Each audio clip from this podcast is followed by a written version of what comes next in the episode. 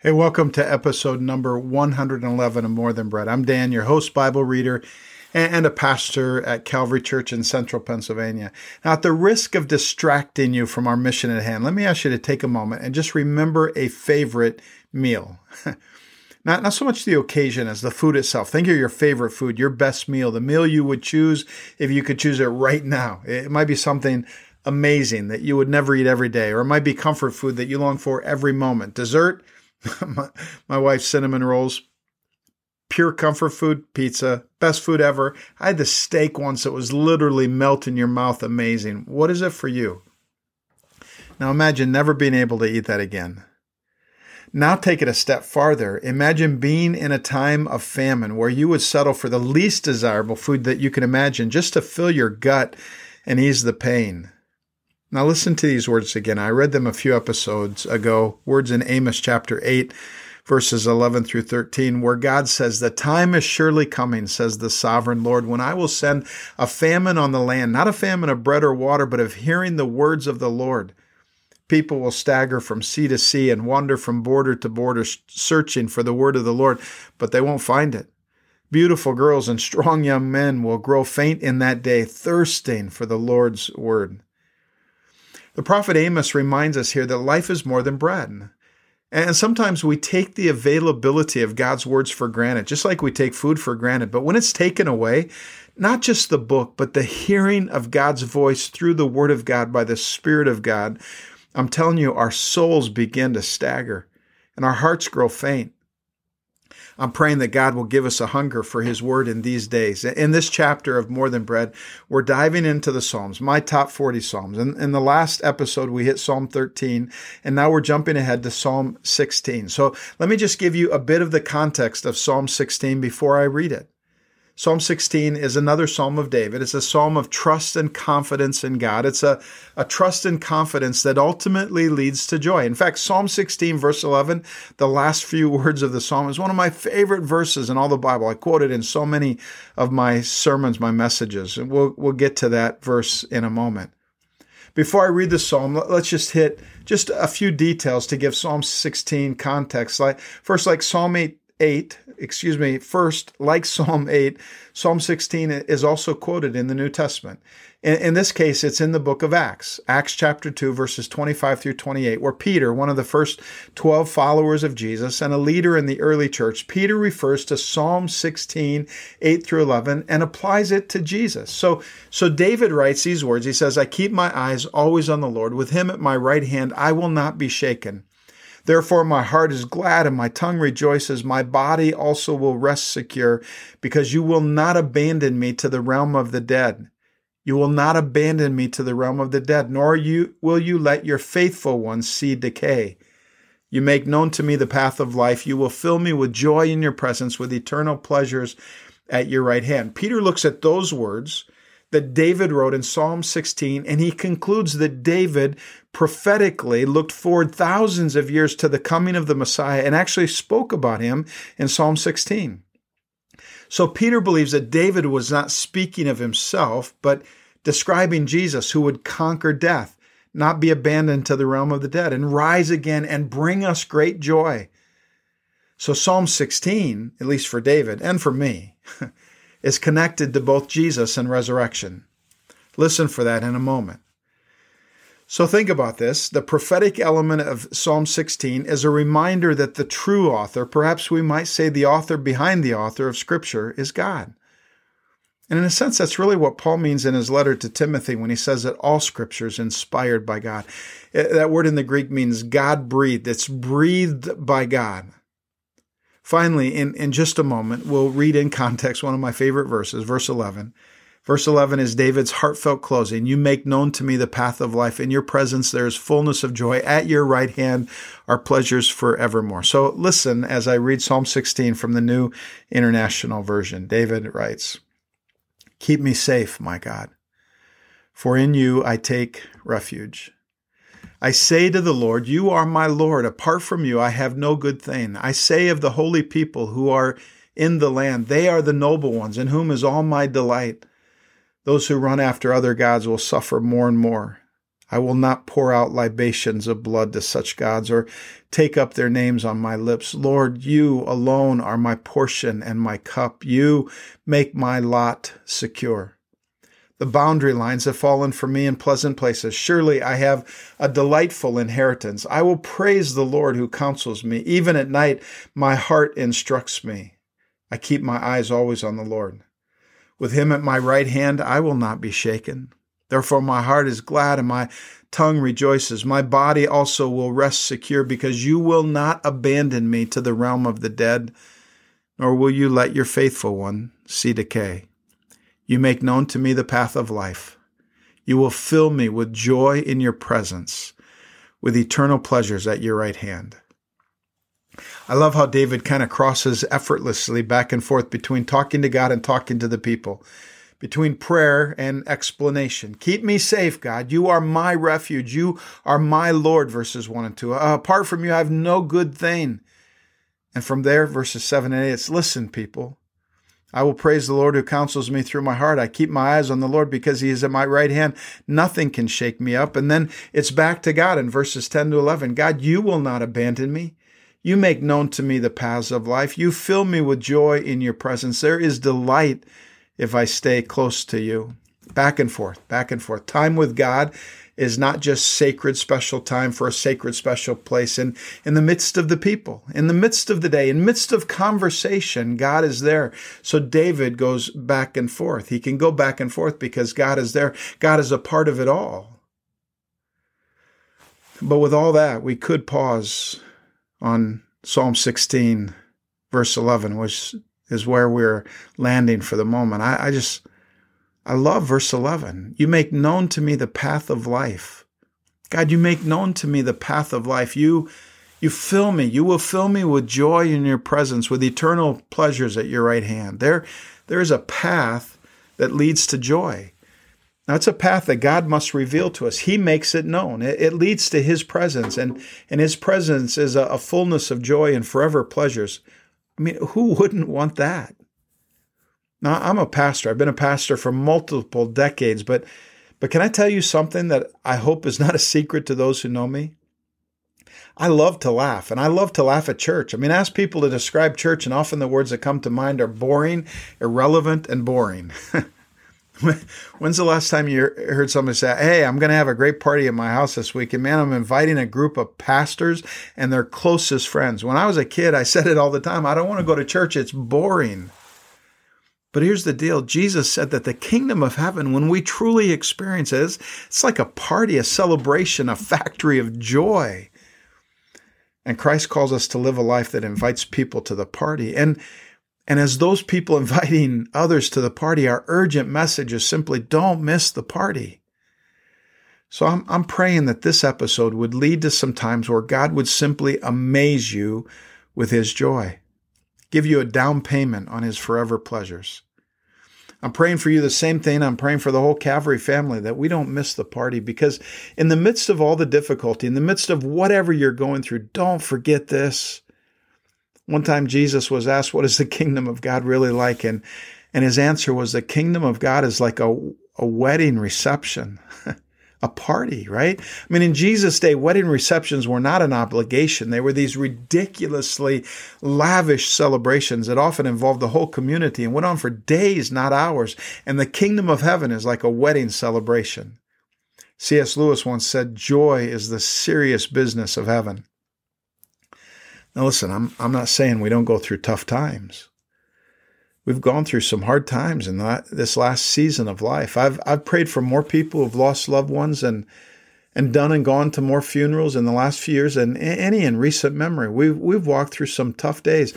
I was in Minneapolis the day George Floyd was killed. I, I've prayed with and for police officers whose hearts have been broken in the last few years. It's been one of the hardest seasons of ministry that I've ever led through. People at Calvary have gone through financial uncertainty and mental health issues. There's marriages that just didn't make it through the quarantine, and some are still wrestling through. But Jesus is still the author and the finisher of my faith. He's still the Son of God who dove into our mess to bring us, to gift us an overflowing joy, joy in the midst of the difficulty. Listen, as hard as any as any season we go through might be, if we really believe the best is yet to come, then a personal relationship with a good, joyful, all powerful, all loving creator, man, it should rub off a bit at least, right? I love how the prophet Isaiah describes this joyful God. In Isaiah 29, verses 13 through 14 says, God is saying, These people come near to me with their mouth and they honor me with their lips, but their hearts are far from me. Their worship of me is based on merely human rules they've been taught. Therefore, once more, I love this. God says, Therefore, once more, I will astound them with wonder upon wonder. See, God is bummed because people's hearts are all bricked up and their worship is filled with dry rules and regulation. There's, there's no joy, there's no fun, there's no wonder. So, what does God decide to do? Therefore, once more, I will astound these people with wonder upon wonder. In other words, I'm going to blow their minds. I'm going to knock their socks off. I'm going to bring a smile to their faces if it's the last thing I do. And God will do that. He loves to do that. He, a lot of you have heard this story years and years ago. My son Josh is probably about eight Uh, so, so a couple decades ago, he was sitting in church, he was listening to me preach, and and Josh was asking Lynn all kinds of questions about what I was saying. And finally, she just looked over and she said, Josh, I'm missing everything Daddy is saying. And so he was quiet for a while. And at some point, Lynn looked over at him and he had his head down in his hands. And, and so she just reached over and scratched his back. he looked up immediately, huge grin on his face. Mom, do you know what just happened? I prayed, God, if you really hear my prayers, would you make my mom reach over and scratch my back in two minutes and 10 seconds? And I counted. And right when I got to 130, you reached over and scratched my back. God astounded him with a wonder. You know, when I look back over my life, there's one story after another of the times when God astounded me with a wonder. I could tell you about the time God gave my family an unexpected pot of dolphins as we as we snorkeled in a bay. I could I could tell you about emails received which share stories of life transformation and hope reborn, a marriage restored. I, I could tell you about the birth of each of my kids. I could tell you about walking through dark days with nothing but the joy of Jesus set before us as a motivation to keep going. In my life, God has astounded me with wonder upon wonder. Somehow, somewhere, we've gotten this odd notion that to be truly spiritual is to be terminally gloomy we paint Christianity in black and white when and our, our, relationship with Jesus is meant to be shown in living color. The, the Bible talks so much about joy. In fact, it would be easy to argue that joy is at the heart of God's plan for humanity. David's words in Psalm 16:11 certainly point to that, right? You will show me the way of life, granting me the joy of your presence and the pleasures of living with you forever. I, I love what John Ortberg says. He, he writes, God is the happiest being in the universe. God also knows sorrow, but the sorrow of God is a temporary response to a fallen world. The sorrow will be banished when the world is set right, but joy is God's basic character. Joy is God's eternal destiny. God is the happiest being in the universe. You know, perhaps few things are more essential for the life we long to live than the essential of joy, right? Unexplainable, uncontainable, contagious, and outrageous joy. I'm not, I'm not talking, I'm not talking about a pain-free existence. I'm not talking about getting everything I want when I want it. I'm not even talking about God changing my circumstances. It, it's not circumstantial, happiness. It's it's deeper, more solid, and more exhilarating. It it can produce laughter, but it's more than a laugh. It can't be defined as a laugh. It, it doesn't it doesn't require a closed eye approach to humi- to reality, but but it does require a new look at life. It requires an understanding that joy is a gift from God. That's what Paul is saying in Romans 5:13 when he says may the God of hope fill you with all joy and peace as you trust in him so that you may overflow with hope by the power of the Holy Spirit. I love that verse. May the God of hope fill you with all joy and peace as you trust in him so that you may overflow with hope by the power of the Holy Spirit. And joy is a gift from God and no one, no one does joy like God. No one does joy like God. Can I find joy when everything I love seems to be draining away? When life is hard and filled with pain and anxiety? Can I find hope and forever pleasures? I, believe with all my heart the answer is yes. But only in God's presence. Joy is not more important than Jesus. Joy is found in his presence, but it's his presence we long for. In fact, if, if you ask Paul, even heaven without Jesus would not be heaven at all. Joy without Jesus is not joy. I love the way John Piper puts this all into perspective. He says the critical answer for our generation and for every generation is this if you could have heaven with no sickness and with all the friends you ever had on earth and all the food you ever liked and all the leisure activities you ever enjoyed and all the natural beauties you ever saw, all the physical pleasures you ever tasted and no human conflict or any natural desires, could you be satisfied with heaven if Christ was not there? Would a heaven without Christ satisfy? Would a heaven without Christ satisfy you? Would a heaven without Christ bring you joy?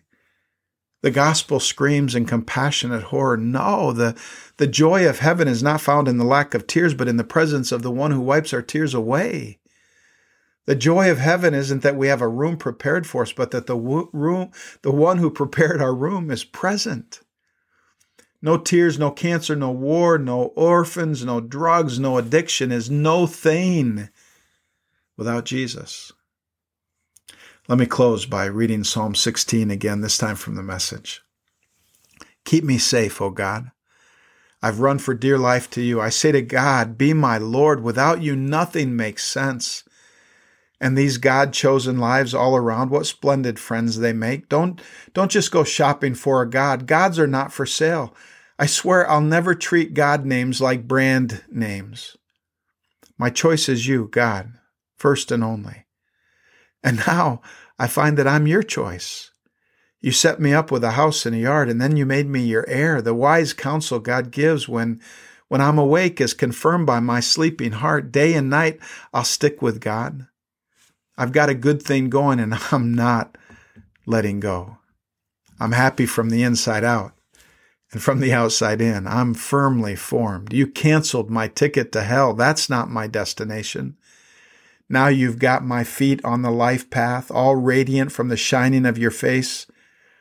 Ever since you took my hand, I'm on the right way. Let me pray for you.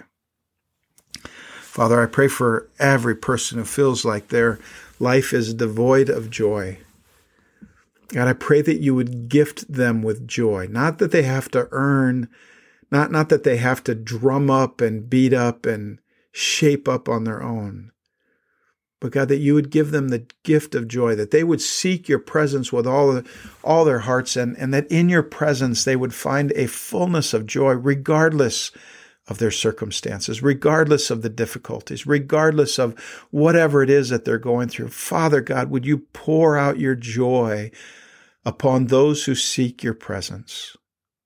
Would you pour out your joy upon those who seek your Son, Jesus? Would you pour out your joy upon those who are filled by your Spirit? God, we, we need your joy. We need your joy in days like this. Would you give us your joy? Would you take away anxiety and worry and fear and discouragement and depression? And would you pour out the gift of your joy? Jesus, we acknowledge that in your presence, is fullness of joy, that you came to give us joy. You are the joy giver. And we say thank you. In all these things, we say thank you. In Jesus' name we pray. Amen.